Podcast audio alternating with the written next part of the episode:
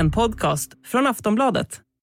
The prospect of a Russian military invasion of Ukraine has become even more realistic in the past few hours following a televised address by President Putin. He said he'd signed a decree recognizing two breakaway regions of Ukraine and insisted that history was on his side because Ukraine, in his view, was not a true nation. The two regions in question are Donetsk and Luhansk, and diplomats warned that recognizing these as independent states would give Russia the justification it wants to send in troops under the guise of protecting its own citizens. Ja, Rysslands president Vladimir Putin höll tal i måndags kväll där han erkände utbrytarregionerna Donetsk och Luhansk i östra Ukraina som självständiga. Sen skickade han in trupper i regionen. Omvärldens reaktioner har inte låtit vänta på sig och Förenta Nationerna, FN, har gått ut och krävt handling. Och Sveriges statsminister Magdalena Andersson gick under tisdagen ut och fördömde handlingen. Och gårdagens beslut att erkänna de delar av Donetsk och Luhansk som Ukrainas regering inte har kontroll över. Det är ett tydligt brott mot folkrätten och Minskavtalen. Det är ytterligare en kränkning av Ukrainas eh, suveränitet och territoriella integritet. Och Sverige fördömer kraftfullt Rysslands agerande. Det är en utökning av Rysslands aggression mot Ukraina och försvårar en diplomatisk lösning på konflikten. Agerandet hotar fred och säkerhet i Ukraina och hela regionen. Ansvaret för detta faller enbart på den ryska politiska ledningen. Ja, omvärlden kommer fortsätta att reagera och agera mot Ryssland. Bland annat så har Tyskland stoppat den tysk-ryska gasledningen Nord Stream 2 tills vidare. Och när vi spelar in det här under tisdagen så vet vi inte hur det här kommer utveckla sig. Och vad som helst kan också hinna hända innan du lyssnar på det här avsnittet. Men vi ska idag gå igenom det som har hänt i Ukraina och Putins agerande. Vad betyder Donetsk och Luhansk för Ryssland? Kommer sanktioner verkligen stoppa Putin? Hur påverkar de senaste händelserna oss i Sverige? Och kommer Putin någonsin lyssna på omvärlden? Det här är Aftonbladet Daily. Jag heter Jenny Ågren. Nu säger jag välkommen till Aftonbladets utrikespolitiska kommentator Wolfgang Hansson. Hej! Hejsan! Wolfgang, kan man säga att det är krig nu? Ja, det kan man säga och det har det ju varit på ett sätt ända sedan 2014. Eh, nu har det ju intensifierats ytterligare i och med att ryska trupper har eh, gått in i de här två utbrytarrepublikerna Luhansk och Donetsk som ju egentligen tillhör Ukraina. Så att nu befinner sig ju rysk, ryska soldater på ukrainsk mark och, och det så att säga erkänner de ju själva till och med den här gången. Det har, ju, det har de gjort förut också men då har man ju förnekat det. Mm. Och som sagt, Putin höll ju tal i måndags där han erkände de här regionerna som självständiga. Eh, hur, om man sammanfattar, eh, hur tolkade du hans tal? Alltså, det var ju ett väldigt långt tal han höll, det var nästan en timme. Han var väldigt aggressiv eller arg och, och kränkt och sårad över eh, sakernas tillstånd. Han ägnade väldigt mycket tid åt att klaga över hur Nato hade eh, lurat eh, Ryssland efter Sovjetunionens fall. Och sen ägnade han ännu mer tid åt att tala om att Ukraina var minsann ingen självständig stat utan det var en konstruktion som hade tillkommit under Sovjetunionens tid. Eh, så att det var ju om man trodde att man skulle få någon, någon litet halmstrå till eh, olivkvist eller någonting sånt där, att han skulle liksom vara, vara lite försonlig eller på något sätt backa, så var det ju absolut eh, det motsatta. Och det slutade ju i det här beslutet då, eh, som han nästan spottade fram när han liksom Eh, talade om det då att han efter långt övervägande hade kommit fram till att han skulle erkänna de här två republikerna som självständiga stater. Och samtidigt ingick då Ryssland någon slags samarbetsavtal med dem. Så att det är ju, det är ju så att de är inte, i, i praktiken är det inte självständiga stater utan det är, har ju nu blivit en del av Ryssland. Och det är Ryssland som kontrollerar områdena. Mm, och vad innebär det då att Ryssland erkänner de här områdena? Ja, det innebär ju exempelvis då att det här fredsavtalet, det här Minskavtalet, det upphör ju i princip att eh, finnas till eftersom det inte längre finns någon möjlighet då för eh, Ukraina att, att, eh, för de här områdena att vara kvar inom Ukraina. Eh, det var ju ryssarna som ville, ville ha det här Minskavtalet som ju gynnade Ryssland väldigt mycket. Eh, så på så sätt så var det ju Eh, en nackdel för Putin att göra det här men han, han tyckte väl att han var tvungen att göra någonting och då var det här en, en, eh, en offensiv åtgärd han kunde ta till. Liksom att eh, rycka bort den här områdena från Ukraina. för det innebär ju liksom att han, han kapar bort en bit av Ukraina eh, och det bryter ju då mot eh, de internationella lagarna och, och, om att man inte får ändra andra länders gränser. Och det var precis samma sak han gjorde då 2014 när han eh, tog Krim. Ja precis, det är lite som att historien upprepar sig här. Det, vi har ju sett det här tidigare. Ja, och där, där, var det ju i och för sig då, där annekterade ju Ryssland formellt Krim så att det gjorde det ryskt. Det, det, har han inte gjort den här gången ännu utan nu är det ju som på pappret är det självständiga stater men i praktiken är det ju nästan samma sak. Eh, och då fick han ju väldigt mycket kritik 2014 när Ryssland annekterade Krim för att man gjorde det. Och det inrättades internationella sanktioner för att få honom att eh, backa från det men det har han ju inte gjort.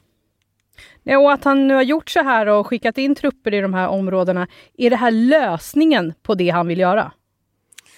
Det, det, vet vi inte riktigt. Alltså man kan, det finns två olika tolkningar man kan göra av det här. Den ena tolkningen är att Eh, det här kan vara ett sätt för honom att visa hemmaopinionen att nu har han minsann eh, gjort någonting mot straffat Ukraina för att de försöker komma med i Nato. Han har liksom vunnit över Nato och Ukraina.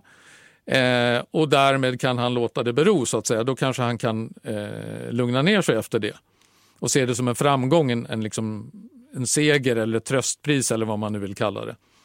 Men som, som läget ser ut så verkar det ju mera troligt att det här är ett första steg i en lite längre process där, som kan sluta med att han eh, använder de här områdena exempelvis för att invadera Ukraina.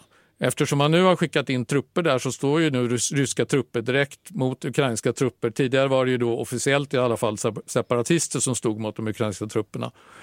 Och eh, det gör ju också att han eh, snabbare och enklare kan använda de här två som, som utgångspunkt för att eh, invadera de områdena som är runt. För både Donetsk och Luhansk är ju större egentligen än de områdena som nu kontrolleras av separatisterna. Eh, och man kan tänka sig att han liksom försöker ta hela de här provinserna, exempelvis. Det finns liksom olika, eh, olika varianter för honom. Men, men eh, eh, i nuläget känns det troligare att han kommer att att det här är ett första steg i en ytterligare utveckling snarare än att det här är slutet på historien. Och om man tittar historiskt då, hur ser det, historien ut i de här regionerna? Ja, alltså... De är Varför ju, är de så viktiga för Ryssland? De är ju, eh, befolkningen där är ju företrädesvis ryskspråkig. Och de är väl egentligen inte viktiga för Ryssland annat än att som ett svepskäl för att kunna hävda att eh, vi måste skydda rysktalande medborgare. Eh, och det var ju, han kunde ju utnyttja de här, eh, tack vare att det fanns de här separatistiska tendenserna i de här områdena Eh, en vilja till självständighet från Kiev så kunde han utnyttja de här separatisterna för ryska syften, nämligen att, att frysa den här konflikten med Ukraina och göra det omöjligt för Ukraina att, att gå med i Nato. Det var ju det som var syftet då när han gick in 2014. Och hur ser det ut då med folket i de här regionerna? Vill de tillhöra Ryssland eller drar de nu? Alltså de som absolut inte vill tillhöra Ryssland, de har dragit tidigare. Eh, det har flytt eh, runt en och en halv miljon människor från de här områdena genom åren, ända från 2014 och framåt. Eh, huruvida de här som finns kvar vill tillhöra Ryssland eller inte, det vet vi inte. därför det finns inga tillförlitliga opinionsmätningar och det går liksom inte att, att lita på att man, när man random går runt och frågar folk. Liksom, utan, eh, eh men de, de, är ju i huvudsak rysktalande och Eh, säkert är det många som identifierar sig väldigt mycket med Ryssland, för vi ska ju komma ihåg att eh, innan Sovjetunionens kollaps, då var ju det här allt det här ett land. Liksom. Det här var ju, Ukraina ingick ju i Sovjetunionen och den här delen av Ukraina ingick också där. Eh, men exakt vad människor där tycker och tänker är väldigt svårt att veta. Är det så att det är som en liten överraskning det här? Känns det som att folk har missbedömt vad Ryssland faktiskt vill? Nej, det skulle jag inte säga. Det, det här är ju en av de scenarierna som man har liksom, eh, påtalat i förväg. Det här skulle kunna vara en sån sak som skulle kunna hända. Eh, men sen är det ju så med, med Putin att det, han är väldigt oberäknelig. Man vet aldrig vad han eh, tänker göra och det är hela tiden så att det går fram och tillbaka. Ena dagen så, är, så låter det som att det diplomatiska spåret har vissa framgångar och nästa dag så kullkastar han det med den här typen av beslut som jag gjorde nu. Det var ju Eh, samma dag, alltså tidigare på dagen, så sades det ju att det skulle kunna bli ett toppmöte mellan Biden och Putin. Och Macron hade eh, fixat, båda två hade sagt att de hade sagt preliminärt ja till att delta i ett sånt. och så bara någon halvdag eller någon dag senare så gör Putin så här. Eh, och det visar ju också hur lite han egentligen bryr sig om vad eh, västeuropeiska och västledare överhuvudtaget tycker. Liksom. För både Macron och Scholz har ju rest till Moskva och pratat med honom och haft långa telefonsamtal med honom. Eh, men uppenbarligen så, så struntar han i vad de tycker. Det här är ju liksom eh, lite ett, också ett sätt för honom att förnedra dem. Liksom att de, här går de och pratar om diplomatiska lösningar och så gör han någonting helt annat. FN kräver ju handling nu. Eh, hur tror du att eh, andra länder kommer att reagera på det här? Alltså, de, reaktionerna har ju hittills varit ett fördömande mot Ryssland. Och det är säkert få länder som så att säga, kommer att stötta Ryssland i det här. Det, det är inga länder som kommer erkänna de här utbrytarrepublikerna. Men problemet för omvärlden och framförallt för FN är ju att eftersom Ryssland sitter i FNs säkerhetsråd och har vetorätt där så är FN inget bra organ för att lösa en sån här konflikt eftersom Ryssland kommer ju stoppa alla typer av förslag eller kritik som riktar sig mot eh, Ryssland. Så att det går inte att gå via FN och lösa den här konflikten. Det är en omöjlighet. Vad tror du då att eh, USA och EU kommer göra nu? De har ju sagt nu att de kommer att införa sanktioner mot Ryssland. Eh, de dividerar väl lite grann huruvida det här är att betrakta som en invasion eller inte. För även om ryska trupper nu befinner sig på ukrainsk mark så har de ju gjort det tidigare och Ryssland har kontrollerat det här området tidigare. Så att de facto har det egentligen inte ändrats så mycket ännu. Så att det lutar väl åt att det blir sanktioner men de blir inte lika kraftiga. Det blir inte de här, det här hela paketet med eh, alla sanktioners moder som det har pratats om. Eh, utan man vill, man vill nog spara en del ifall det är så att han verkligen går in och invaderar Ukraina på riktigt så att säga. Eh, då vill man ha lite mer i arsenalen att ta till. Och Men man vill också se lite grann om han vad är hans intentioner? Tänker han invadera eller kommer han att nöja sig med det här? Det är väl lite det man vill titta på också. Ja, för det har ju också pratats mycket om att även om man inför sanktioner så kommer Putin, det kommer inte stoppa Putin. Nej, det är ju tveksamt eftersom man, man införde ju sanktioner 2014 efter Krim eh, och det har ju inte ändrat hans beteende. Och även om de här sanktionerna nu skulle bli en, ännu allvarligare och ännu kraftigare så är det väl inte troligt att det skulle få honom att ändra sig. Och man ska komma ihåg att den här typen av sanktioner som det då skulle bli frågan om, de, är ju, de slår ju också mot västvärlden. Eh, det riskerar ju bli liksom, eh, kaos på energimarknaden, eh, ryska gasen, vad händer med den? Det vet vi inte. Det är massa länder i Europa som är beroende av rysk gas. Hur ska den ersättas i sådana fall? Det, eh, det, är väldigt, det kan bli väldigt mycket problem även för Europa. Och Ryssland kommer ju säkert att svara med sanktioner eh, gentemot Europa och USA också. Som det har låtit nu så har ju Nato eller några andra länder sagt att de inte kommer komma till Ukrainas undsättning. Sviker man den ukrainska befolkningen då? Det är klart att man skulle kunna se det på det sättet men nu är det ju Nato är ju en militär allians. De som är medlemmar i alliansen de omfattas ju av det här kollektiva försvarsparagrafen. Men eh, Ukraina är inte medlem och kommer inte bli medlem på väldigt lång tid. Så de omfattas ju inte av den. Eh, och USA och Nato har sagt redan i förväg att de vill inte gå in i Ukraina därför att då skulle de hamna direkt emot ryska trupper om det blev en invasion. Och då skulle de här två stora kärnvapenmakterna, USA och Ryssland, stå eh, rakt mot varandra och det skulle vara en extremt farlig situation och den, där vill man inte hamna.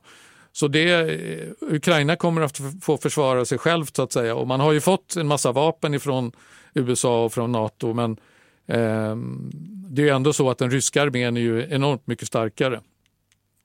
Vad innebär nu de här senaste händelserna för invånarna i Ukraina? Ja, det sätter ytterligare press på dem och det blir, jag menar, den här psykologiska pressen har ju varit väldigt stark på dem väldigt länge. De har levt under det här hotet om en, Eh, en snar invasion. Jag menar, USA har ju pumpat ut mer eller mindre dagligen att en invasion kan komma när som helst. Hittills har den inte gjort det, men det är klart att det, det måste vara väldigt jobbigt att leva un, under ett sånt hot hela tiden och inte veta vad som kommer att hända.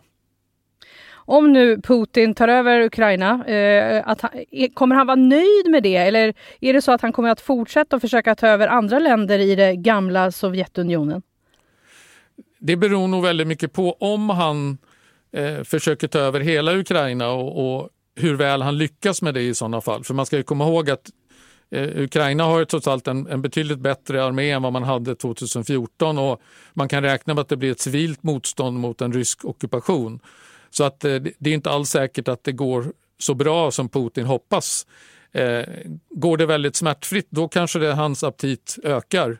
Eh, går det dåligt så, så kanske han inser att, eh, att, han, att det inte gäller att gapa över för mycket. Och Ukraina är ju trots allt den, det viktigaste landet för Ryssland just nu att, att förhindra att Ukraina blir en del av västvärlden. Eftersom skulle Ukraina bli medlem i Nato då, eh, då faller Putins projekt om att bygga upp någon slags nytt Sovjetunionen, inte på kommunistisk grund men ändå att, att bygga upp ett nytt storryskt imperium och, och eh, få tillbaka lite av den här eh, stormaktskänslan eh, i Ryssland. Liksom. Det, det, skulle ju gå om intet om Ukraina försvinner till väst. Kan man redan nu säga hur det här påverkar, just det här senaste kanske, hur det påverkar oss här hemma i Sverige? Ja, alltså redan idag så såg vi hur börserna faller. Det har de gjort de senaste dagarna och det är väl risk att de kommer att fortsätta göra det. Det påverkar människors pensioner exempelvis. Eh, väldigt mycket av våra pensionspengar är ju bundna i olika fonder och aktier. Eh, det är en väldigt stor risk att eh, gaspriset kommer att gå upp och det kommer att påverka energipriserna och elpriset. Så att det kommer att bli dyrare elräkningar. Och jag menar, skulle det bli krig på riktigt då, då ökar ju den risken ännu mer att det påverkar väldigt kraftigt. Plus att naturligtvis att det blir ett allmänt väldigt försämrat säkerhetsläge i Europa. Och det påverkar ju indirekt oss också. Om du säger lite framåt då, hur, vad tror du kommer hända? Ja, alltså det närmaste nu, det vi får vänta och se, det är ju om, om Putin har Eh, planer på att verkligen gå in i Ukraina.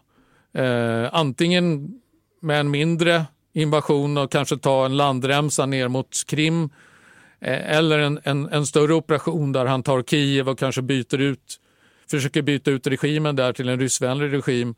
Ehm, eller om han då det enda positiva alternativet i det här det skulle ju vara om han så att säga nöjer sig med det här och, och känner att han ändå har vunnit någonting eh, och att det blir en, en långsam avtrappning. Men tyvärr så ser det alternativet inte så troligt ut just nu. Wolfgang, du har ju eh, bevakat utrikespolitik under många, många år för Aftonbladet. Hur fortsätter du nu att bevaka det här? Hur, skiljer det sig på något sätt mot något annat?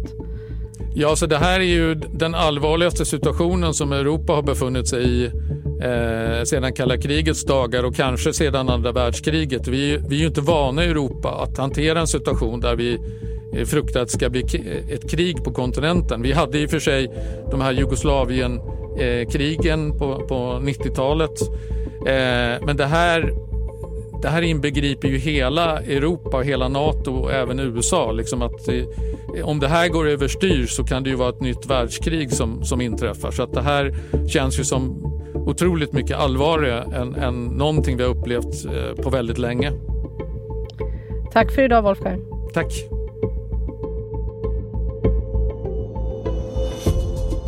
Sist här hörde vi Wolfgang Hansson, utrikespolitisk kommentator på Aftonbladet. Jag heter Jenny Ågren och du har lyssnat på Aftonbladet Daily. Vill du läsa mer om allt som händer så gör du det såklart på aftonbladet.se. Vi kommer med ett nytt avsnitt redan imorgon. På återhörande. Du har lyssnat på en podcast från Aftonbladet. Ansvarig utgivare är Lena K Samuelsson.